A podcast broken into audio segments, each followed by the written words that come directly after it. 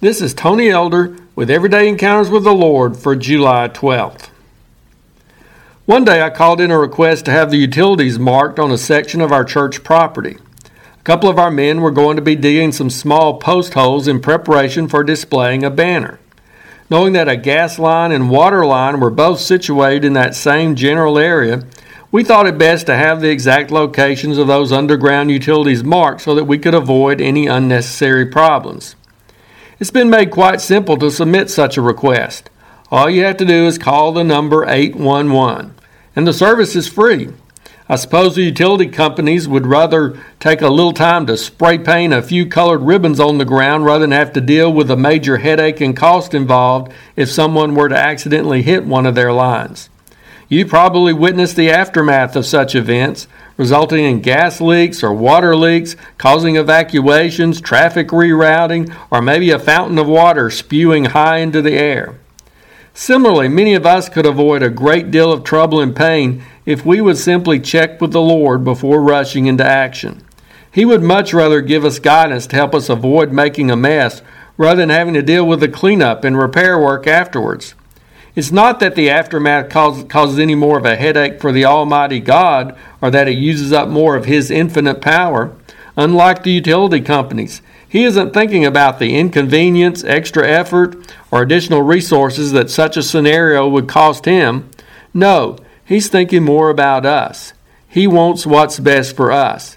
And He's aware of how our moving forward without looking to Him for direction can result in some bad consequences for our lives. This is another sense in which the words of that old song ring true.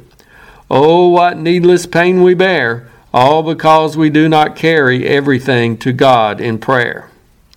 Joshua was a great and godly leader of the people of Israel. The only negative aspect about Joshua the Bible recounts was an incident when he and the other leaders acted without asking counsel of the Lord. This rash decision caused the Israelites to have to deal with a group of people who became a thorn in their side for years to come. Too many of us not only overlook asking God's guidance, but we're so determined to do what we want to do that we intentionally don't seek out His direction. We think we know best and, and would prefer not knowing if God does say something contrary to our wishes on the matter. Or we may see the line He's drawn on the ground warning us of the hazard of digging in that spot, yet we decide to risk it anyway. We might think, well, maybe that's just an old marking. It may be outdated and irrelevant now. We know better today. The majority of society, experts, and even some government officials say that it's okay to dig in that spot. So we go ahead, and as a result, we, along with people around us, suffer the negative consequences. We should always be concerned about following God's will and direction. In some cases, it'll be obvious and won't require much thought or prayer. But other times, we may need to earnestly search His Word and spend much time in prayer about a matter. Call on God before you dig and pay attention to His guiding markers.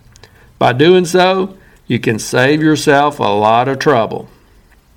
If you're interested, Everyday Encounters with the Lord is available in both book and ebook formats. And now I pray that you'll encounter the Lord today in your own everyday experiences.